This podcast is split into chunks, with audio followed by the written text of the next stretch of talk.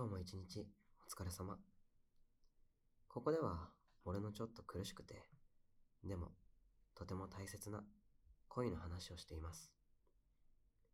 眠る前の少しの間、俺と一緒に夜の時間を共有してもらえると嬉しいです。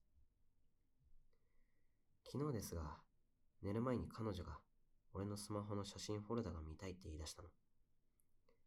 まあ正直、お、来た来たって思ったよね。でもまあ、やましい写真なんてないからさ。まず最初に、先輩も写ってる写真あるけど、それでもいい？って聞いたの。そしたら彼女、もちろんいいよって。昔好きだったんだから、写っててもしょうがないよって言ってくれたのね。だから、それならいいや、と思って、スマホを渡したの。最初は二人で楽しく最近の写真を見てたわけよ。先輩の写真もいくつかあったけど、日付的には彼女と付き合う前だったし、そのあたりは特に言われなかった。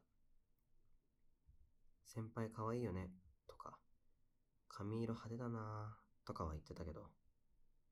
で、もうだいぶスクロールして、そんなに見る？ってくらいスクロールして、高校時代に突入したのね。そしたら、何枚か写真を見た後、彼女がわっと泣き出してさ。もうびっくりだよね。ここで？みたいな。だって、なんてことない写真なんだよ。確かに先輩写ってたけど、例の美術室で、ふざけて食パンちぎってるところとか、俺のギター勝手に触ってるところとか、そういうありふれた感じのばっかり。俺はめっちゃ焦って、どうしたの？って聞いた。そしたら彼女、YouTube がどうのこうのって言うんだよな。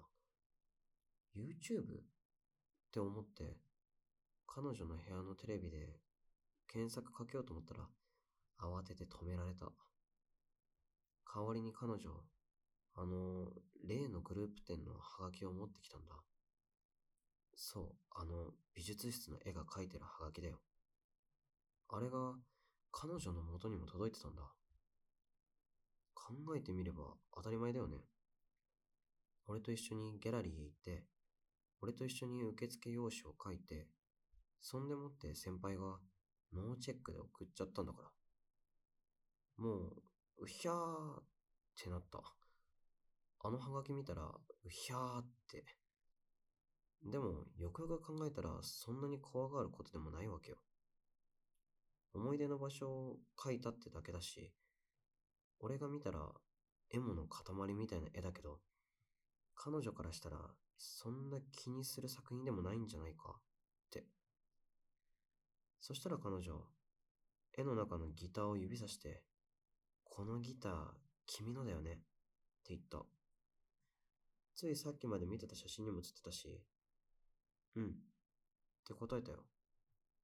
そしたら、ここには先輩と二人きりでいたの？って聞いてきたんだ。教室に二人っきりってなると、やっぱりちょっと特別な感じがして、言いにくいよね。けど、嘘ついちゃダメだって思ったから、ここでも、うんって答えた。そしたら彼女、また泣き出しちゃって、そのまま泣き止まなくなって、今日は帰ってって言われちゃった。意味わかんなくない？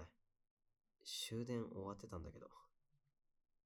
でも、もうしょうがないから、また連絡するねって言って、歩いて帰ってきた。超寒かったよ。投資するかと思った。今朝になって何通か LINE してみたんだけど、まだ連絡返ってきてないんだよね。既読はついてんだけど。ちょっと心配だけど、寝不足が続いてて限界なので、今日はここまで。聞いてくれてありがとう。おやすみ。